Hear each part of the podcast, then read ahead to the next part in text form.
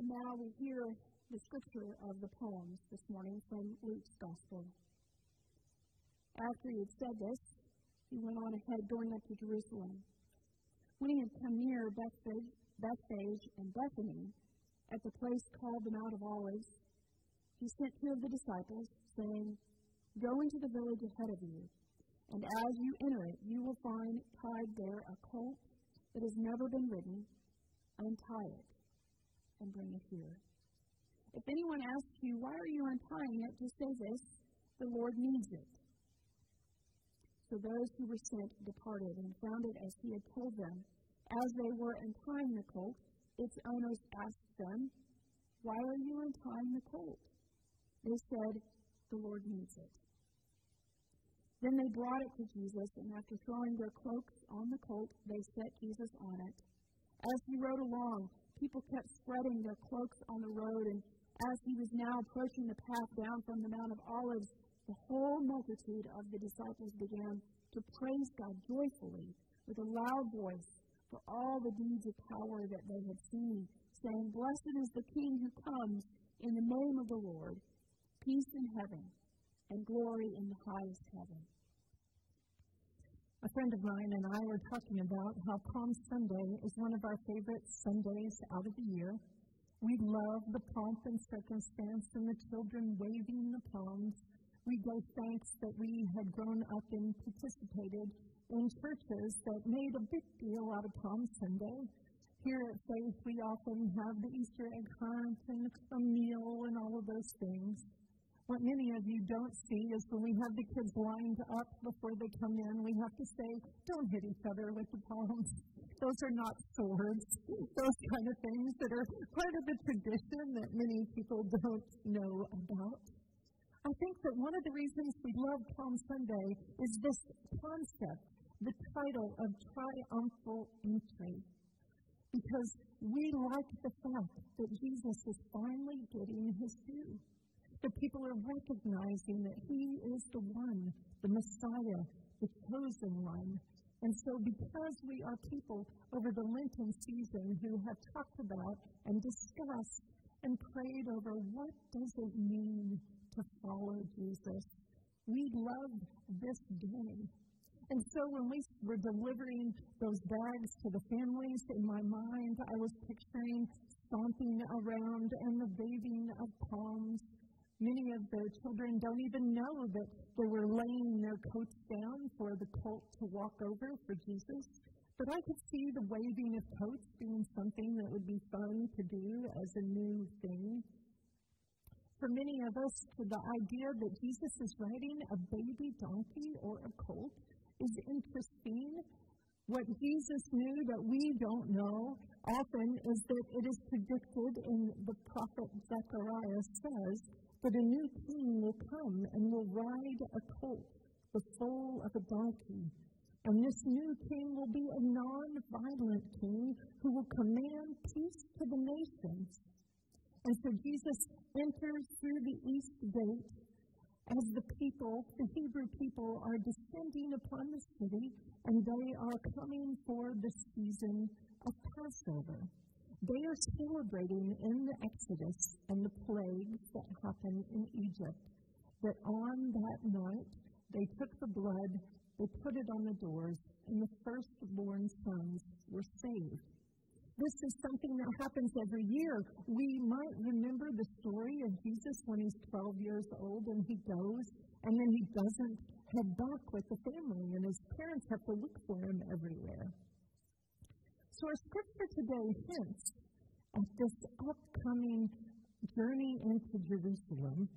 It's interesting because the Gospel of Luke talks about the city of Jerusalem so many more times than it is found anywhere else in the New Testament. Luke talks about Jesus on this pilgrimage to Jerusalem and the significance of the city 90 times in all the rest of the New Testament, it's only mentioned 50 times.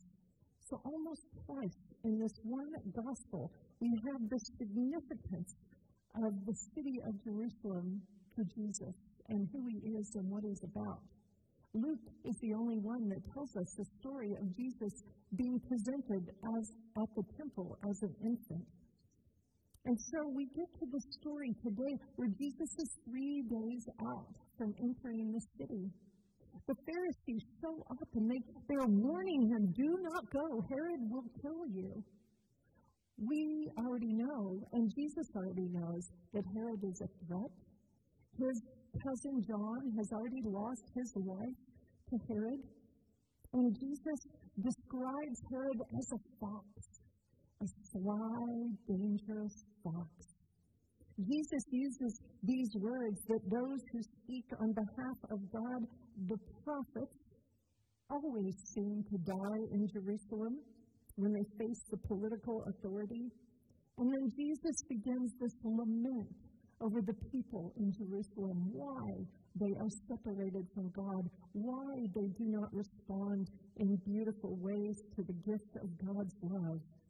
And so we get this very interesting Holy Mother image of who Jesus is or who God is with God's people.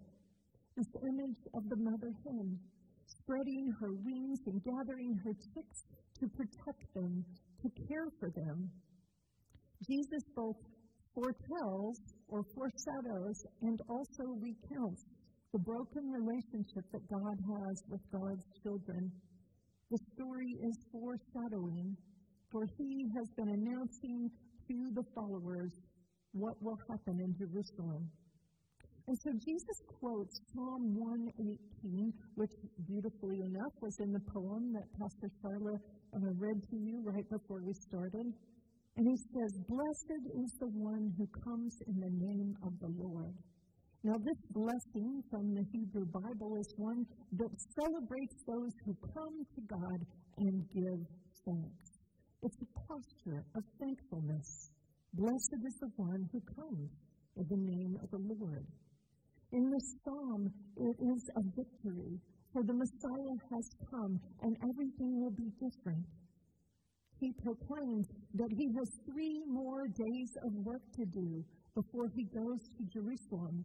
And it's so interesting the way Jesus describes his work. He says, I have two important things to do casting out of demons and healing those who are sick. And so, after the three days, it is expected that he will go. And it brings us to our text for Palm Sunday.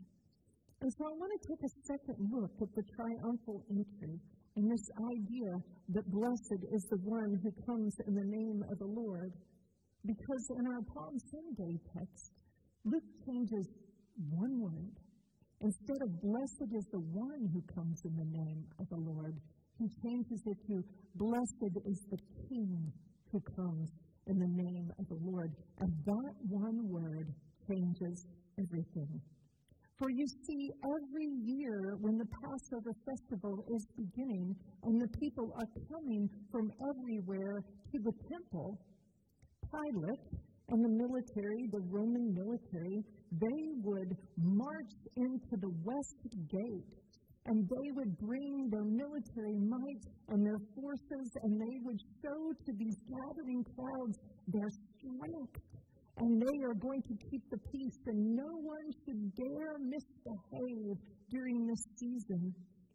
Biblical scholars Borg and Crossan describe Pontius Pilate's imperial procession like this a visual panoply of imperial power, cavalry on horses, foot soldiers, leather armor, helmets, weapons, banners, golden eagles mounted on poles, sun glinting on metal and gold, and the sounds of marching feet and the creaking of leather, the clinking of the bridles on the stallions that they ride, the beating of the war drum, the swirling of dust on the crowds as they march into the city those who are watching, some who are curious, some who are in awe, and others who are deeply resentful of the occupation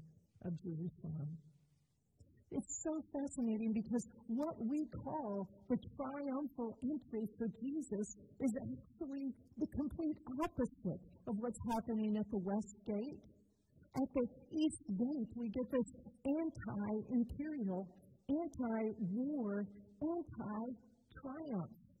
Instead, we get a conquering emperor who comes through on a gate and doesn't conquer with war and violence and might and intimidation, but conquers with peace and love and forgiveness. Proclamation of peace by Jesus is so in contrast to what's happening. I doubt that those coming through the West Gate even noticed or paid any attention to this ragtag group of people, to this king who was riding on a baby donkey. This animal that Jesus chooses that has never been ridden.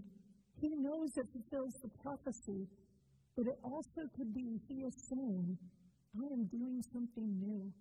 This is different. I am a king that is unlike any king you have seen before. It was risky in some sense. It was dangerous because it's almost in your face in contrast.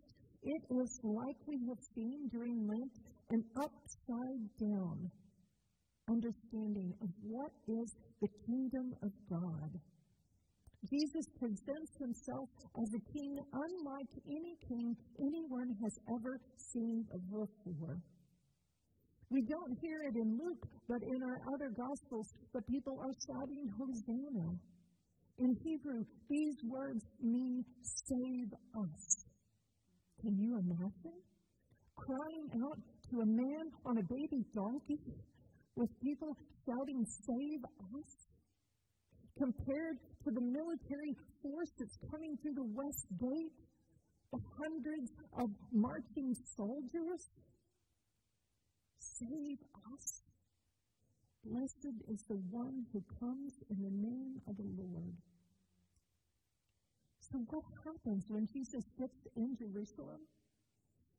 He immediately weeps over the people their misunderstanding, their separation from their God, their inability to embrace what is being offered. And so Jesus, he goes to the temple. I mean, for many of us who want uh, a Jesus that is more rebellious, we love the text in Luke where he turns over the tables. He confronts, he sends the merchants and the money lenders out of the courtyard.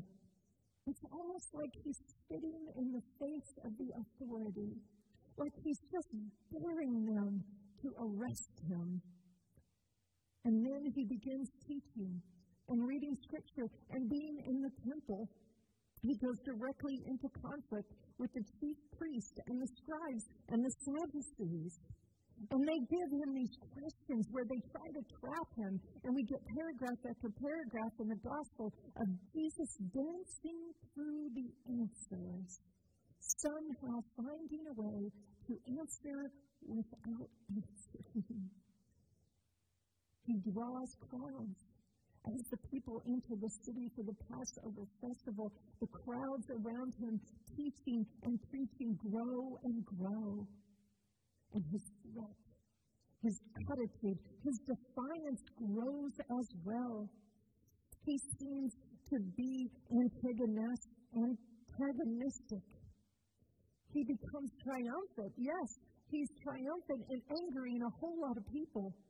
They cannot help but plot against him.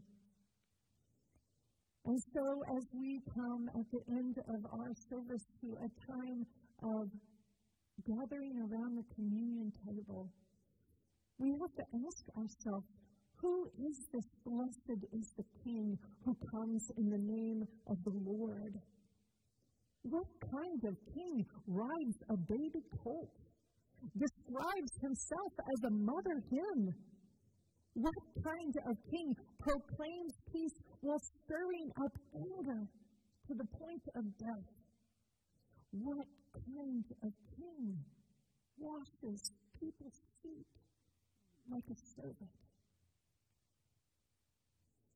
I'll tell you, a crying, defiant, angry, and ultimately submissive king a loving, a forgiving, a sacrificing, and a suffering kind of king.